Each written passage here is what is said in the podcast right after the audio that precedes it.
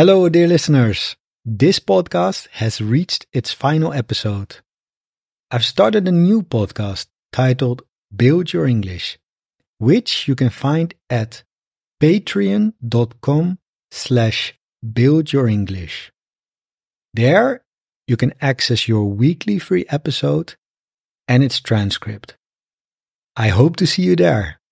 Hello, dear listeners, and welcome to episode 42 of the C1 Speaking Podcast.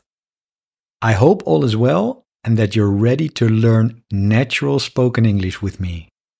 And by this, I mean the kind of English you can use to talk about interesting, real life topics in your daily conversations. Today, we're going to answer the following question the nature of friendships has changed since the arrival of the internet. Agree or disagree? Are you up for it? Let's go. All right, let me repeat the question. The nature of friendships has changed since the arrival of the internet. Agree or disagree? And here's my answer. Well, in my view, the nature of friendships has become profoundly different since the arrival of the internet. Before, when you'd meet someone and hit it off, you'd spend time together, build shared experiences, and create lasting memories. And if circumstances changed, like relocating, it was easy to drift apart from friends due to a lack of communication means. But now, with the internet, we have the ability to forge new connections with people from all over the world, anywhere, anytime. These connections can range from casual acquaintances, perhaps someone you met in an online forum, to deeper, more meaningful friendships. And the beauty of it is that distance no longer hinders a relationship's growth. However, the flip side is that the ease of connecting can sometimes make these bonds feel less special. Yes, it's become simpler to find people you get on well with, but it's also easy to lose touch and become just another name in a long list of online friends. Overall, I'd say that while the internet has provided a platform to expand our social circle, and maintain connections, the essence of these friendships can be quite different from those in pre internet days. All right, there you have it. The answer. And now we're going to practice and build your vocabulary. So I'm going to use step three of the speaking operating system that I use in my speaking course. And we're going to practice today with the phrase which one shall I pick? Yes, forge a connection. And to forge a connection means that if one person or institution forges an agreement or relationship or connection with another, they create it with a lot of hard work, hoping that it will be strong or lasting. So, for example, the prime minister is determined to forge a good relationship with America's new leader. Or the accident forged a close bond between the two families. I can also say, I'm determined to forge a new career for myself as a creator of books for English learners.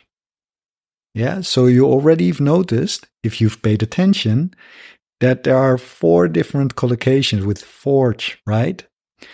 But we're going to practice with the collocation forge a connection. All right, let's do this. First, repeat after me. Forge a connection. Can you say that? Perfect. Now, Say the opposite of the following sentence. the political leaders tried to forge a connection despite their differences.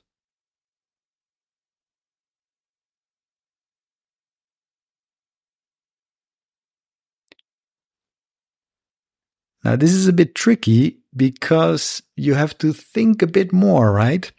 I mean, I can't say the political leaders didn't try to forge a connection despite their differences, because then the meaning is a bit weird. So you also have to think about the ending of the sentence. And in my case, a solution that I wrote down is the political leaders didn't try to forge a connection despite external pressure. Does that make sense? I hope so. And if not, I highly recommend listening to it again. Or you can also download, no, not download, sorry. You can also get the transcript if you subscribe to my email list on my website. Okay? Next one change tense. So the original sentence is going to forge a connection with the new team members. Can you change this tense to the past perfect?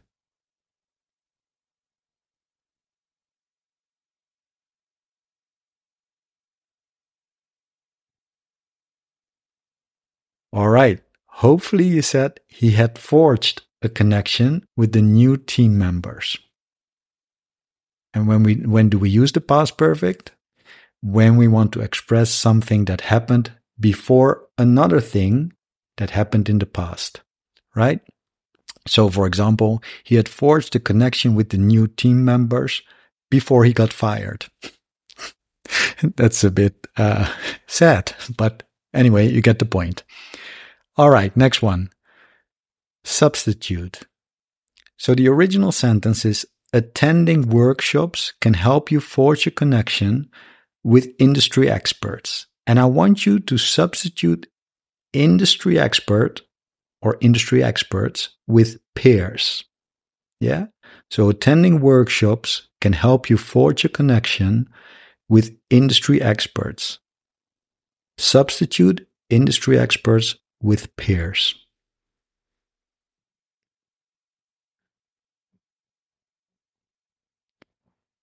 All right. So I hope you said attending workshops can help you forge a connection with your peers. Let's move on. Step number five synonyms. So the original sentence is It's important to forge a connection with your audience. Now, try to find a synonym for forge a connection.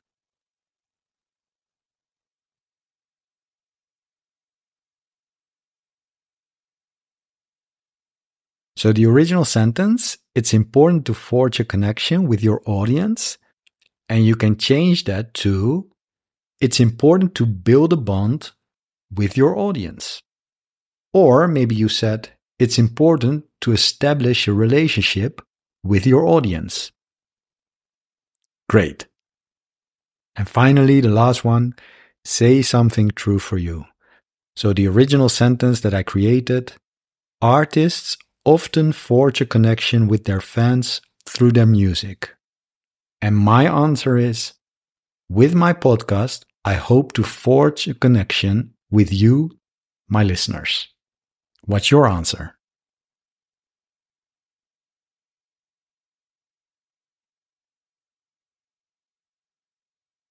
Brilliant. Splendid. Well done. That's it. We are there. Now you're never going to forget the collocation forge a connection, right? You've just experienced the methodology I use in my C1 speaking course. And if you're intrigued to hear more, I highly recommend visiting the website c1speakingcourse.com and there you can discover what's included in the course. And now it's possible to opt for lifetime access to the course or a monthly subscription. So just visit c1speakingcourse.com and click on the button to see what's included. That's it. Thank you for joining me today. I hope you found this episode helpful.